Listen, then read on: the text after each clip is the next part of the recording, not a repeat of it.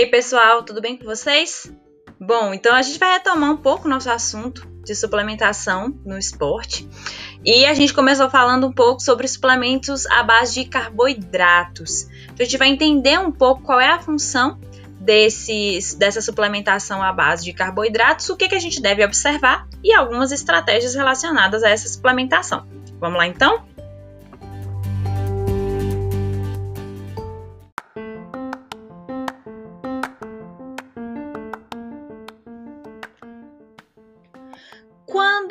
Devo fazer ou realizar a suplementação de carboidratos para o meu atleta? Eu acho que vocês já se depararam com essa pergunta. Se vocês ainda não se depararam com ela, em algum momento vocês vão se deparar. Mas antes, eu gostaria de fazer uma observação que a partir de agora nós vamos falar de fato sobre os nossos atletas, ou seja, pessoas que estão num processo de treinamento, no ritmo de treinamento, de competição, que a gente pode levar em consideração. Isso por quê?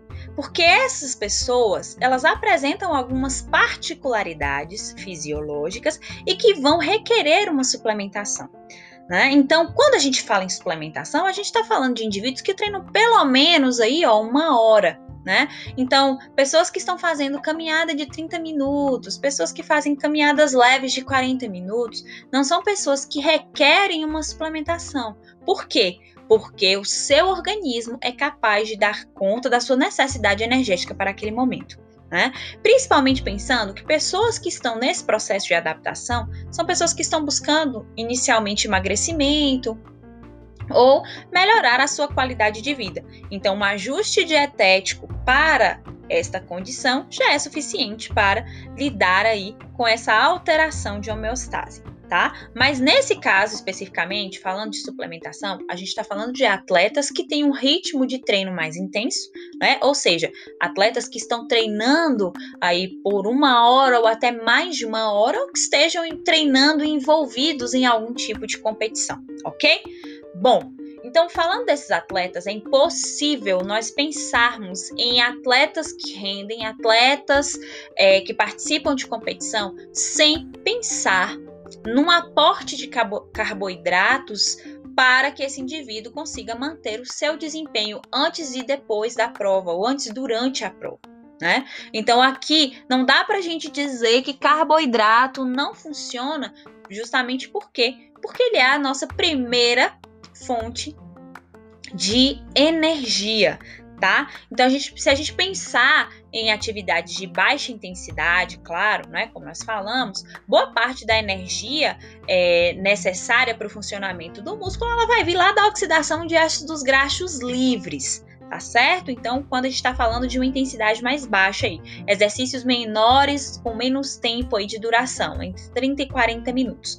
Quando a gente aumenta a intensidade desse exercício, então se a gente pensar em um volume de oxigênio, né, um VO2 aí de 60 a 70% mais ou menos, a fonte principal de energia vai ser também proveniente de ácidos graxos, da oxidação de ácidos graxos. Agora a gente inclui também os triacilgliceróis, que estão lá no nosso tecido adiposo, nós falamos sobre ele. Tá?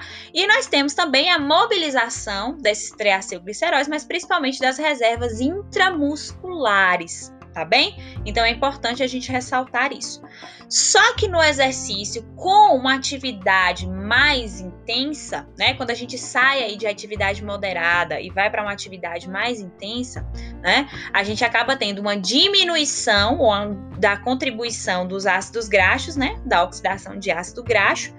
Essa contribuição passa a ser menor e a gente retoma, né, um, um sistema dependente de carboidrato, tá certo? Então, nesse, nesse tipo de exercício, a oxidação de carboidrato ela vai fornecer pelo menos dois terços da energia necessária para o indivíduo é, se manter em exercício. Justamente porque o metabolismo de carboidrato, gente, é a fonte preferida de combustível nessas condições. Isso por quê? Porque a taxa de produção de ATP vai ser duas vezes maior que a de ácidos graxos, tá? Mas aí vocês podem se perguntar, mas professora, no final das contas, quando a gente fala em ciclo de Krebs, quando a gente fala é, no resultado final de beta-oxidação, a gente não tem muito mais, muito mais energia sendo produzida? Tem. Mas acontece que no final das contas, quando a gente fala de custo-benefício, né, o custo-benefício de carboidratos vai ser maior e melhor quando a gente fala de é, é, de ATP sendo produzido aí pela beta-oxidação ou pela oxidação de ácidos graxos, tá? Principalmente, gente, porque quando a gente fala de beta-oxidação, quando a gente fala de oxidação de ácidos graxos, a gente está falando de um sistema completamente dependente de oxigênio. Né? Atividades mais intensas, por exemplo, né, a gente pode trabalhar aí numa condição de anaerobiose. Né? E qual é a única fonte em condições de anaerobiose que a gente vai ter de energia? Carboidrato. Então, não dá para falar de atividade física moderada e atividade física mais intensa sem pensar em suplementação de carboidratos tá certo? Então, depois que a gente identifica a taxa metabólica basal do indivíduo, gasto energético é, durante a sua atividade esportiva, aí a gente passa para escolher uh, o tipo de suplementação de carboidratos, se necessário, que vai ser aplicada para esse indivíduo. Então, algumas dúvidas que os indivíduos têm com relação à escolha parte inicialmente da suplementação relacionada ao índice glicêmico tá? Então, quando a gente pensa em índice glicêmico, a gente precisa pensar na avaliação de ingestão de alimentos que vão aumentar a glicemia. Né? Então, quanto mais rápido um alimento aumenta a glicemia, maior o seu índice glicêmico tá? Então, alimentos com alto índice glicêmico são aqueles que nós conhecemos como fontes de carboidratos mais simples, né? Então, ele rapidamente é degradado, aumenta a glicemia no plasma e rapidamente ele também é utilizado aí como fonte energética. Quando a gente fala em alimentos com baixo índice glicêmico, ou seja, o índice glicêmico é menor que 55, a gente está falando de alimentos que vão sendo aí liberados é, cuja glicemia vai sendo liberada aos poucos na corrente sanguínea. E aí a gente vai falar principalmente de carboidratos complexos, né? A gente ouve muito falar desses carboidratos complexos justamente porque eles têm é, essa característica de manter a glicemia do indivíduo em condições normais, certo?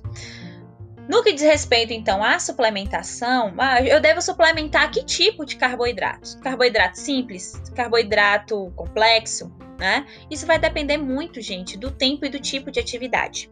Né? Se a gente for pensar então em estratégias nutricionais relacionadas ao indivíduo que faz uma atividade física aí entre 35 e 75 minutos, a gente pode pensar aí em pequeníssimas quantidades de carboidratos que são necessárias. Às vezes, para um indivíduo não treinado, né, cujo gasto metabólico vai ser maior e a utilização dos é, aportes de carboidrato ainda não estão assim ok, então ele não utiliza bem a oxidação de, dos, das suas reservas de carboidrato ainda são bem é, complicadas, então o corpo utiliza tudo de uma vez só. Então, para esse indivíduo que está começando, a gente pode pensar em pequenas quantidades de enxaguante bucal. Né? E não é enxaguante bucal, pessoal, de para limpeza, não tá? Como a gente tem suplementação líquida, semilíquida, sólida, né? É, pastosa, então a gente pode escolher para esse atleta esse enxaguante, né? Que tem uma quantidade bem menor de carboidrato que só vai ali aumentar mesmo seu desempenho durante o seu treinamento, né? Para esses indivíduos, por exemplo, a gente pode utilizar um suplemento à base de carboidrato simples com índice glicêmico um pouco maior. Pensando em indivíduos que treinam entre uma hora e duas horas, aí a gente já precisa pensar em um suplemento que dê conta de pelo menos 30 gramas de carboidrato por hora de treinamento. Né? Aí a gente já tem os, os, suplementos de origem pastosa e semissólida, tá? Nesse caso, a gente ainda consegue, né, ter aí um, um, um tipo de carboidrato simples ou carboidrato de múltiplos transportes, como por exemplo a frutose, né? A frutose, ela independe do sistema de entrega, né, do sistema de transporte de carboidrato normal, que é o SGLT1, tá? Então, quando o SGLT1, que é o sistema de transporte de absorção de carboidrato, lá no nosso intestino delgado. Quando esse é, SGLT1 ele está saturado, a gente tem frutose que consegue passar por outra via, né? É, para ser absorvido. Então a gente pode utilizar é, o outro tipo de carboidrato que não seja exatamente a glicose. A gente pode usar a fonte, uma fonte de frutose, por exemplo, que é uma fonte interessante. Agora, para os indivíduos que treinam acima de duas horas, aí a gente precisa de um aporte de carboidratos maior, cerca de 90 gramas por hora, né? Então a gente agora tá falando de um indivíduo que treina em maratona, ou que corre maratona, ou um triatleta, né? Nada, pedala e corre, ou qualquer outro indivíduo que faça uma atividade de pelo menos duas horas e meia. Então esse indivíduo ele vai precisar de um aporte de carboidratos muito maior, né? Pensando inclusive é, no indivíduo que treina entre uma e duas horas, né? É mais que o dobro da necessidade. Então a gente tá falando de 90 gramas de carboidrato por hora. Aqui, o tipo de carboidrato precisa mudar. Aqui a gente já precisa pensar num carboidrato de baixo índice glicêmico, pessoal. Isso por quê? Porque em atividades físicas mais intensas não é interessante a manutenção de picos de glicemia, né? Então a gente pode ter uma insulinemia de rebote, ou seja, a gente aumenta muito a quantidade de insulina né? E a gente não tem carboidrato depois para dar conta de tanta insulina assim que foi liberada. Então, para esses indivíduos, o que vai manter o seu desempenho não é exatamente a quantidade de carboidrato para aquele momento, mas a manutenção da sua glicemia durante a prova ou durante o treino. E quem é que vai garantir a manutenção dessa glicemia? Os carboidratos complexos ou os carboidratos de baixo índice glicêmico tá certo? Então a gente precisa pensar que esse indivíduo vai ser um indivíduo que precisa manter a sua glicemia durante o treino. Então é importante a gente pensar em suplementações à base de carboidrato, mas que sejam um carboidrato de baixo índice glicêmico. E a gente encontra esses suplementos é, tanto sólido quanto líquido, etc. Tá? É só a gente olhar as especificações e olhar o índice glicêmico que vai estar descrito no na tabela nutricional, tá certo? É importante a gente pensar nisso também, ok? Então, sempre olhar lá qual é o tipo de carboidrato que está sendo ofertado para aquele indivíduo durante aquela prova. Professora, mas existe algum tipo de carboidrato ou um tipo de suplemento que seja melhor, como suplemento sólido, suplemento líquido, um drink, um o que que seria melhor? Depende, né? Isso aí vai de atleta para atleta. Então, existem atletas que não conseguem suportar, por exemplo, em provas muito longas, uma quantidade de suplementação sólida. Né? O esvaziamento gástrico dele acaba sendo menor, então ele se sente mais pesado, ele diminui muito o seu desempenho durante a prova, porque a sua digestão não é legal.